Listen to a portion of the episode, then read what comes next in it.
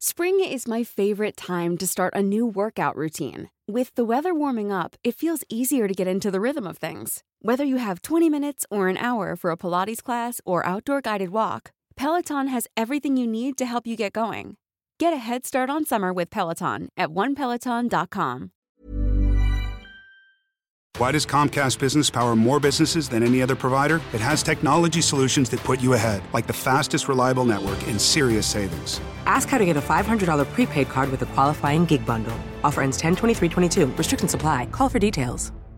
Why does Comcast Business power more businesses than any other provider? It has technology solutions that put you ahead, like the fastest reliable network and serious savings. Whether your small business is starting or growing, you need Comcast Business. Comcast Business, powering possibilities. Ask about Comcast Business Internet and Security Edge. Or find out how to get a $500 prepaid card with a qualifying gig bundle. Call or go online today to learn more. Offer ends 10 23 22. Restrictions apply. Call for details.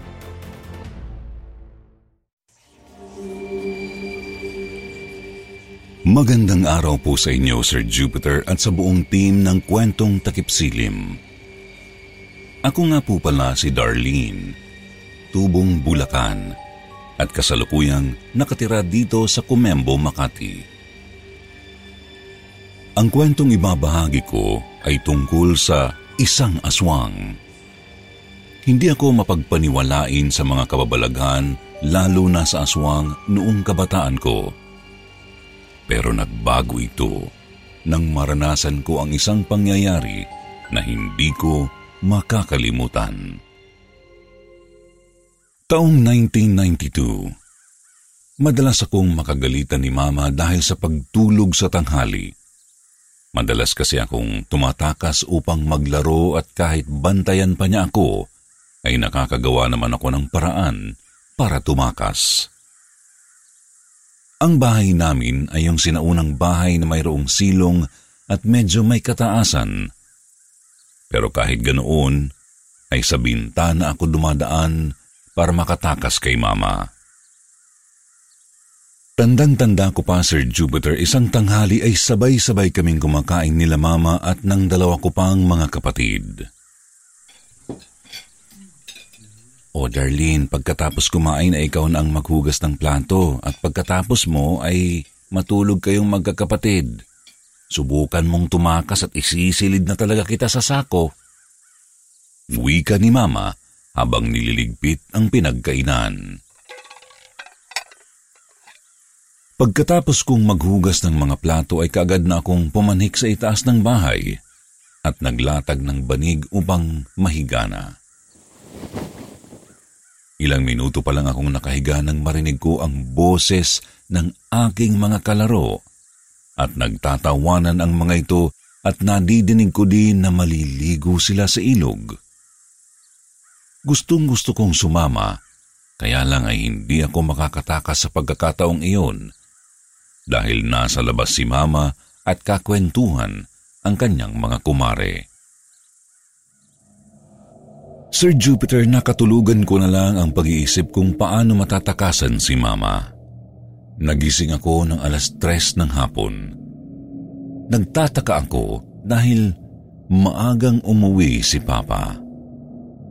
Ang pagkakaalam ko kasi ay sa makalawa pa siya uuwi dahil sumama siya sa pag-treasure ng mga inaning palay.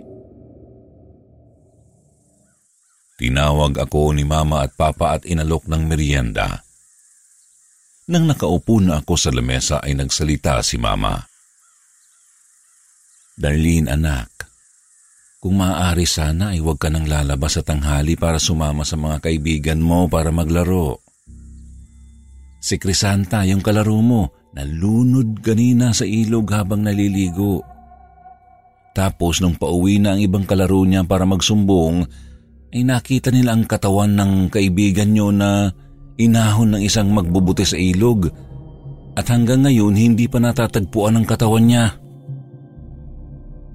Wika ni Mama na bakas ang pag-aalala kaya pala umuwi si Papa dahil sa nangyari. Kasama din niya kasi ang tatay ni Crisanta sa pagtetreser. Darlene anak, Makinig ka sa mama mo ha, para sa'yo din naman ang sinasabi namin. Kaya ako umuwi dahil ang buong akala ko ay kasama kanila Crisanta na naligo sa ilog. Saad naman ni Papa. Sir Jupiter, dahil sa nangyari sa kalaro ko ay bihira na akong tumakas kay mama sa tuwing patutulugin ako ng tanghali.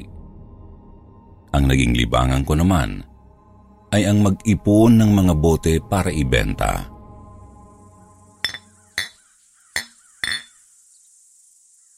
Isang araw ay umalis si mama at hinabilin sa akin ang mga kapatid ko at pupunta lang daw siya sa bayan upang mamili ng mga kailangan sa kusina.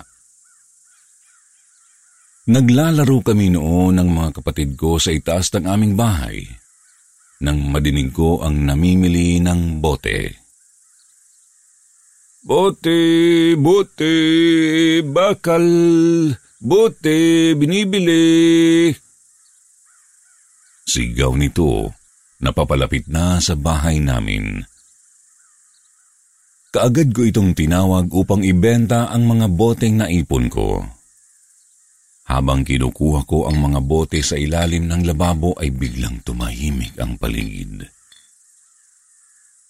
Dali-dali akong lumabas para tignan ang magbubuti. Pero wala na ito sa labas. Nagtataka ako dahil sigurado akong nakita niya ako nang tawagin ko siya. Pumasok akong muli sa bahay na dismayado. Pagdating ng hapon ay dumating na si mama at dala ang mga pinamili. Tuwang-tuwa kaming magkakapatid dahil may pasalubong siya sa amin. Ginagabihan, habang kumakain kami ay nag-uusap si Mama at Papa. Dario, alam mo bang nawawala si Cindy na anak ni pareng Nanding? Kaninang tanghali daw ay lumabas ng bahay pagkatapos ay hindi na nakita. Hanggang ngayon ay hindi pa rin daw umuwi yung bata. Pagkikwento ni Mama, si Papa naman ay bumaling ng tingin sa akin. O Darlene, narinig mo ang sinabi ng mama mo, kaya ikaw, wag na wag kang lalabas ng bahay sa tanghali. Delikado. Sa kabilang barangay, madami na ding bata ang nawawala at tuwing tanghali din sila nawawala. Wika naman ni Papa. Sir Jupiter sa pagkakataong iyon ay nakaramdam na ako ng takot. Hanggang sa isang araw ay muling umalis si mama at papa para makipagtanim ng gulay. Pinakiusapan naman ni mama ang pinsan niyang dalaga na si Tita Milagros na siya muna ang magbantay sa amin. Tanghali na noon nang madinig ko ang pagsigaw ng magbubuti. Sa pagkakataong iyon, ay kinuha ko muna ang mga bote sa ilalim ng lamabo at dali-dali akong lumabas. Nang makita ko ang magbubuti, ay kaagad ko itong tinawag. Dahil papalis na ito na tila ba nagmamadali. Napatingin ako sa sakong pasan nito dahil kitang-kita ko na may gumagalaw sa loob nito. Ibinaba ng magbubuti ang sako at pinalo ito ng kahoy. At pagkatapos ay dahan-dahang tumingin sa akin ang lalaki. Ngumisi ito at nanlamig ang buo kong katawan dahil kitang-kita ko ang mga ngipin nito na matutulis at namumula ang mga mata. Kinabahan ako dahil Walang katao-tao sa paligid ng mga oras na iyon dahil ang lahat ay nasa bukid at nagtatanim. Nagtatakbo ako papasok sa loob ng bahay at ginising si Tita Cindy na natutulog.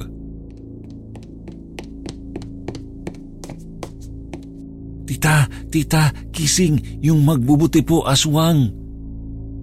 Wika ko kay tita na dali-dali din namang tumayo. Anong aswang? Darlin naman, tanghaling tapat at walang aswang nagagala sa ganitong oras. Baka naman namamalik mata ka lang. Uwi ka ni tita habang kinukusot ang mata. Tumayo si tita at bumaba para uminom ng tubig. Nang makita niya ang isang lalaki na nakatayo sa labas ng aming bakuran. Hindi napansin ni tita na sumunod ako sa kanya kaya nakita ko rin ang lalaki. Sir Jupiter, kitang-kita namin na tumutulo ang laway noon habang nilalabas ang matulis na dila nito. Namumula din ang mga mata at dinuro ako. Napayakap ako noon kay Tita Cindy Mabilis namang isinara ni tita ang mga bintana at ang pintuan. Ginising din niya ang dalawang kapatid ko at pinababa sa kusina. Pinaupo niya kami sa ibabaw ng lamesa at kinuha ang itak na pangsibak ng kahoy. Mula sa labas ay nadinig namin na nagsalita ang lalaki. Lumabas na kayo dyan at ibigay niyo sa akin ang batang nakakita sa akin. Kung hindi kayo lalabas, ay papatayin ko kayong lahat. Sir Jupiter, takot na takot na kami noon at ang mga kapatid ko ay nag-iiyakan na. Dinig na dinig namin na umaangil ito at kinakalmot ang dingding ng bahay namin. Tumagal ng ilang minuto ang ganoong tagpo hanggang sa madinig ko ang sigaw ni Papa. Kaagad namang lumabas si tita at sumigaw ng, Kuya Dario, aswang ang lalaking yan! Kaagad na hinabol ni Papa at ng mga kapitbahay namin ang magbubuti. Naabutan nila ito at binugbog bago isinuko sa mga pulis. Nakakalungkot lang dahil ang batang nasa loob ng sako ay ang kapitbahay namin na si Teresa na kalaro ko din. Basag ang ulo nito at wala ng buhay. Naging mas matindi ang takot na naramdaman ko at ng buo kong pamilya nang malaman namin na nakatakas ang magbubuti sa kulungan. Ayon sa mga kapitbahay namin, ay isa daw itong uri ng aswang na sa tanghali ng bibiktima. Dahil sa pangyayaring ito ay nilisan namin ang probinsya at nakipagsapalaran dito sa Manila. Sa ngayon po ay may asawa at anak na ako pero hindi ko pa rin nakakalimutan ang karanasan ko sa aswang at noon ko lang din nalaman na hindi lang pala sa kadiliman ng gabi lumalabas ang mga nilalang na ito. Dahil kahit anong oras ay maaari din pala silang mambiktima.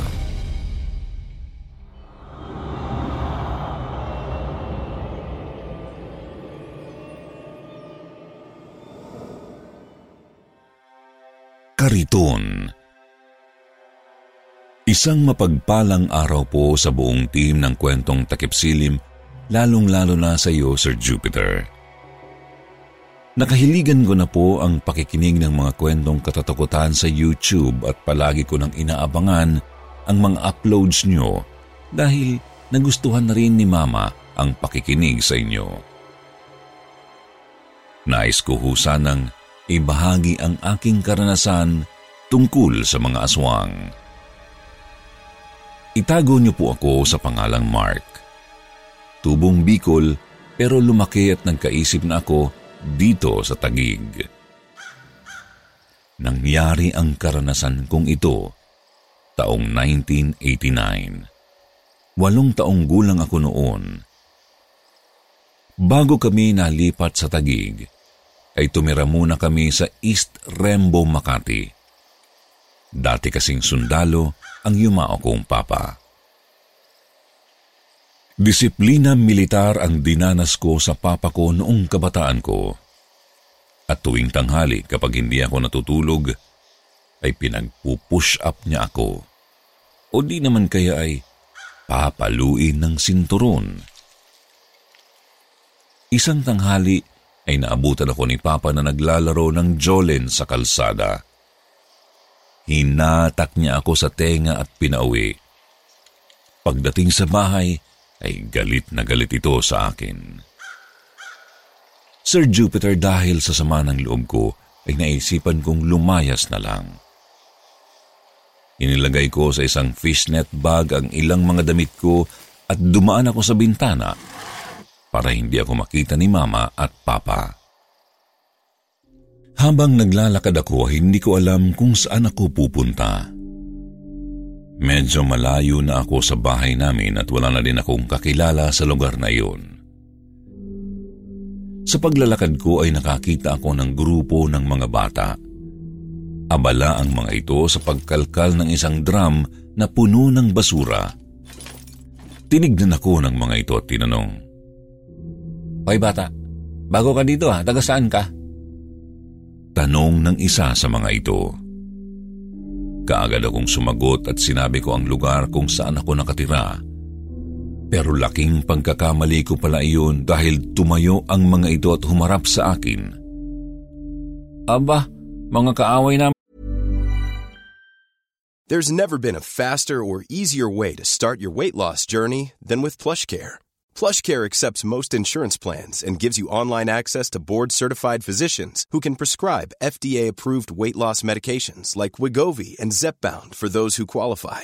Take charge of your health and speak with a board-certified physician about a weight loss plan that's right for you. Get started today at plushcare.com slash weight loss. That's plushcare.com slash weight loss. plushcare.com slash weight loss. I'm Sandra, and I'm just the professional your small business was looking for. But you didn't hire me because you didn't use LinkedIn jobs. LinkedIn has professionals you can't find anywhere else, including those who aren't actively looking for a new job but might be open to the perfect role, like me. In a given month, over 70% of LinkedIn users don't visit other leading job sites. So if you're not looking on LinkedIn, you'll miss out on great candidates like Sandra. Start hiring professionals like a professional. Post your free job on linkedin.com/people today. May nang nakatira doon na. Sige hawakan nyo yan at gulpihin natin. Uwi ka pa ng isa. Dahil sa takot ay nagtatakbo ako ng hindi alam kung saan pupunta. Napadpad ako sa isang matalahib na lugar at nakakita ako ng isang maliit na kubo. May kariton sa labas noon na punong-puno ng mga sako. Kaagad akong nagtago sa loob ng isa sa mga sako upang hindi ako makita ng mga humahabol sa akin. Hindi ko namalayan na nakatulog pala ako sa loob ng kariton. Nang magising ako ay madilim na. Dali-dali akong lumabas sa sako at naglakad papalayo sa lugar. Naghanap ako ng matutulugan at sa isang waiting shed ako napadpad. May nakaparadang kariton dito at may dalawang bata ang naglalaro sa tabi nito. Naupo ako sa tabi nila at napansin ako ng babaeng kasama nila. Oh, Noy, gabi na ah. Bakit nasa labas ka pa? Baka hinahanap ka na ng magulang mo. Hindi ako umimik at nakatingin lang ako sa babae. Napansin nito ang fishnet bag na dala ko. Nako, mukhang naglayas ka ah. Saan ka ba nakatira? Gusto mo bang ihatid ka namin? Wika ng babae sa akin. Hindi pa rin ako umimik at bigla na lang tumulo ang luha ko, Sir Jupiter. Naawa sa akin ang babae na napag-alaman kong nanay pala ng dalawang bata. Hinatian nila ako ng pagkain nila ng gabing iyon. Sa loob din ako ng kariton nila natulog katabi ang dalawang anak niya. Habang nakahiga ako, ay nadinig kong may kausap ang babae sa labas. Isang lalaki yun na tila ba binagagalitan niya ang babae. Maya-maya pa ay naramdaman kong gumalaw ang kariton. Bahagya kong inangat ang aking ulo at sumilip ako sa labas. Nagulat ako, Sir Jupiter, dahil simenteryo na ang kinaroroonan namin. Nagtaka ako dahil saglit lang naman na gumalaw ang kariton. Kinakabahan na ako noon at hindi ko na alam ang gagawin ko nang biglang huminto ang kariton. At nakadinig ako ng ilang pag-angil na parabang mababangis na hayop. Narinig ko din na may nagtatalo sa labas. Kaagad akong nagtalukbong ng sako at umiiyak na ako dahil sa takot. Ilang saglit pa ay muli akong nakadinig ng mga angil na animoy nag-aaway na mababangis na hayop. Hanggang sa dalawang putok ng baril ang nadinig ko. Nang muli akong sumilip, ay nakita ko ang isang babae at lalaki na sugatan. Ilang metro ang layo sa dalawa ay kitang-kita ko ang dalawang nilalang na may kakaibang itsura. May kahabaan ang nguso ng mga ito. Matutulis ang mga ngipin at tumutulo ang laway. Nang muling umalingaw-ngaw ang putok ay mabilis na nagtakbuhan papalayo ang mga nilalang. Ilang minuto pa ay pinalabas kami ng dalawang unipormadong lalaki. Ang nanay naman ng dalawang bata ay sugatan at napakaraming kalmot sa buong katawan. Sa tabi niya ay ang isang lalaki na may malaking sugat sa braso. Ito pala ang asawa niya. Tinanong ako ng dalawang unipormadong lalaki kung ano ang pangalan ko at nang sabihin ko ay napamura ang mga ito. Nak nang anak ka pala ni Reyes, alam mo bang kanina pa naghahanap ang mga magulang mo sa iyo?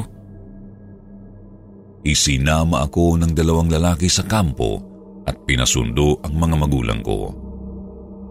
Nang makita ako ni Papa ay kaagad niya akong niyakap. Sir Jupiter ayon sa dalawang sundalong nakakita sa akin, ay tiyempo daw na napadaan sila sa sementeryong iyon at nakita nilang nakikipagpambuno ang mag-asawa sa dalawang malalaking aso na kulay itim. At ayon pa sa isang sundalo, ay aswang daw ang mga iyon na nambibiktima ng mga gaya ng mag-asawa na sa kariton natutulog. Dahil sa nangyaring iyon, ay hindi na ako lumalabas ng bahay at si Papa naman ay hindi na naging mahigpit sa akin. Sir Jupiter, wala na akong nabalitaan pa sa pamilya na kumupkup at nagligtas sa akin. Pinahanap din sila ni Mama at Papa pero hindi na sila nakita pa.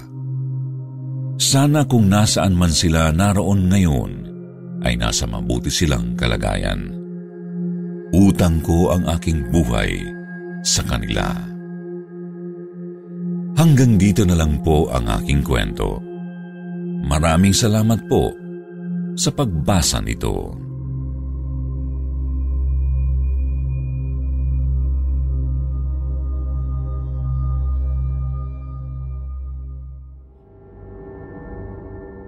Balut Vendor Magandang araw sa iyo, Sir Jupiter, at sa lahat ng tagapakinig ng kwentong takip silim.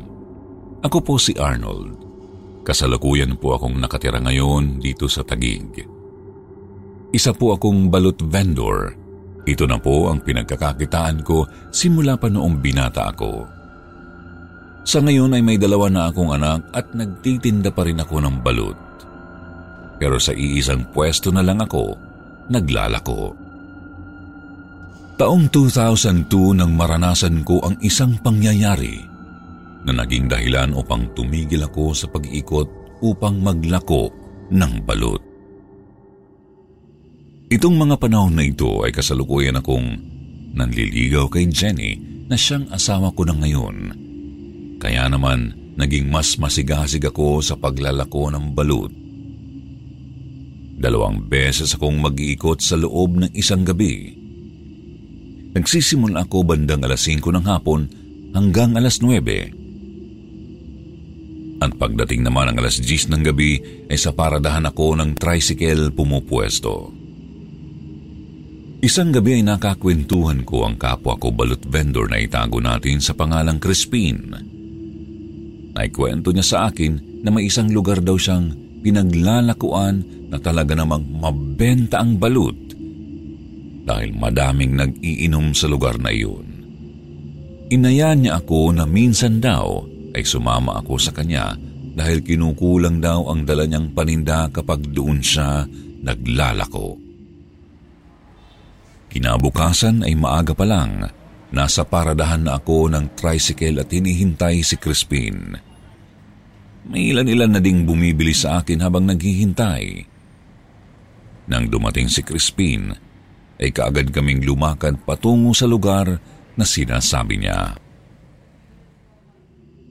Sir Jupiter, ipagpauman ninyo sana kung hindi ko mabanggit ang eksaktong pangalan ng lugar para din sa privacy ng mga nakatira doon.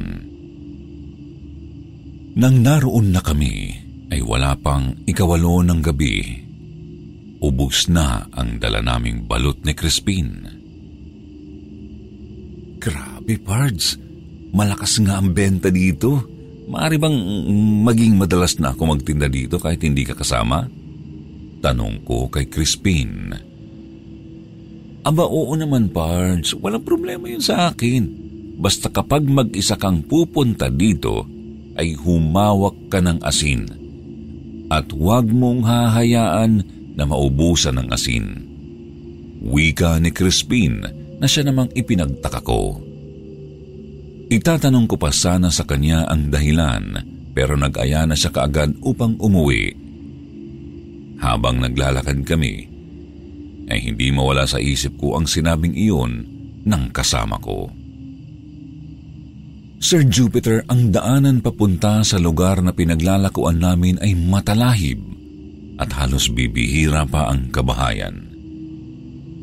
Ito ngayon ang kinalalagyan ng C6 Highway.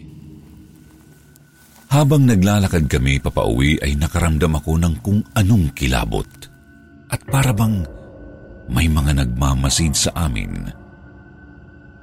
Si Crispin naman ay bumilis ang paglalakad at dumukot ng asin sa basket na dala niya. Palinga-linga siya habang sinasabihan akong bilisan namin ang paglalakad.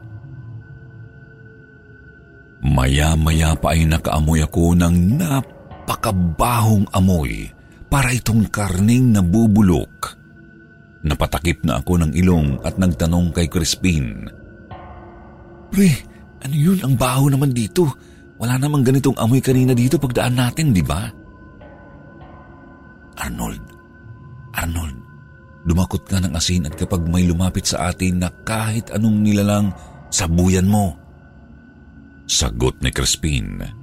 Nagtataka ako dahil kitang-kita ko ang takot sa mukha ng aking kasama ng mga oras na iyon.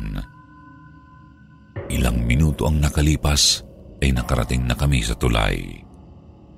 Sa kabila noon ay ang aming barangay.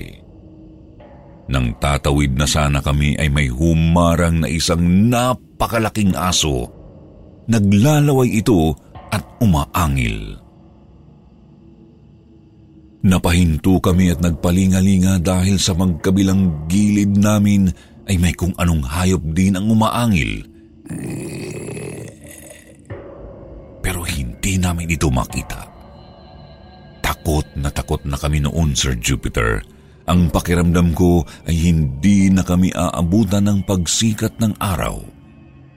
Hanggang sa isang boses ang nadinig namin mula sa aming likuran. Magsitingil kayo! Huwag ninyong gagalawin ang mga yan! Wika nito at nang lingunin namin ay nakilala namin kung sino ang nagsalita. Si Katino, isa siyang sikat na albularyo sa lugar namin at suki ko naman sa balut. Nang muli naming tanawin ang kabilang panig ng tulay, ay wala na doon ang aso.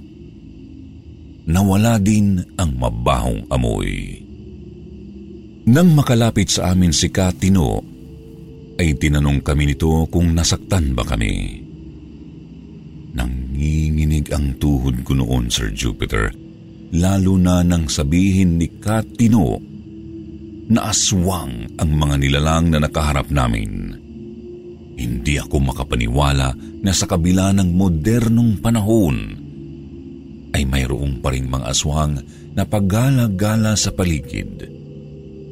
Nang makatawid kami sa tulay, ay sinabayan ako ni Katino na umuwi sa amin. At dito ay naikwento niya na maaaring naakit sa amoy ng isa sa amin ang mga aswang. Ang uri daw kasi ng aswang na nakaharap namin ay bumibiktima ng taong may malubhang sakit. Nagtataka ako dahil wala naman akong malubhang karamdaman Si Crispin naman ay malakas at masigla naman ang pangangatawan. Ilang linggo lang ang lumipas ay hindi ko na nakikitang nagtitinda si Crispin. Hindi na rin ako bumalik sa lugar na pinaglalakuan namin dahil sa takot ko na maulit ang nangyari sa amin ni Crispin. Hanggang isang araw ay napadaan ako sa bahay nila Crispin. Dito ay nakita ko siyang payat na payat at nakaupo sa labas ng kanilang bahay. Lumapit ako at kinumusta siya. Dito ko nalaman na mayroon pala siyang kanser sa baga at malala na ito. Nag-iisa lang sa buhay si Crispin at nasa probinsya ang kanyang mga kamag-anak. Naawa ako sa kanya nang dalahitin siya ng ubo sa kalagitnaan ng pag-uusap namin. Nang araw na iyon, ay naipangako ko kay Crispin na dadaanan ko sa kinagabihan upang dalhan ng balut. Sir Jupiter, hindi ko akalain na sa pagbalik ko ay hindi ko naaabutang buhay si Crispin. Alas 10 ng gabi naglalakad ako papunta sa bahay nila Crispin. Naamoy ko na naman ang napakabahong amoy na parang nabubulok na karne. At nang malapit na ako sa bahay niya, ay nakita ko ang tatlong malalaking aso na nasa labas ng pintuan ng bahay niya. Kinabahan ako at akmang tatakbo na sana pabalik nang madinig ko ang isang sigaw na nagmumula sa bahay ng aking kaibigan. Tiyempo namang may dumaang mga barangay tanod kaya tinawag ko ang mga ito at sinabi ko ang nadinig ko. Kaagad kaming pumunta sa bahay ni Crispin at pagdating namin doon, ay naabutan naming wala ng buhay si Crispin at nakatirik ang mga mata nito habang tumutulo ang laway.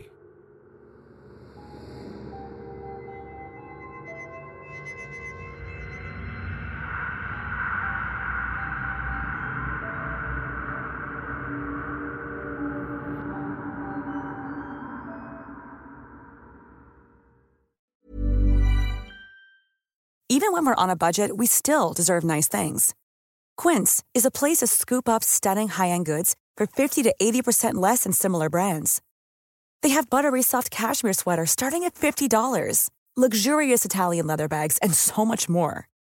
Plus, Quince only works with factories that use safe, ethical, and responsible manufacturing. Get the high-end goods you'll love without the high price tag with Quince. Go to quince.com/style for free shipping and 365-day returns.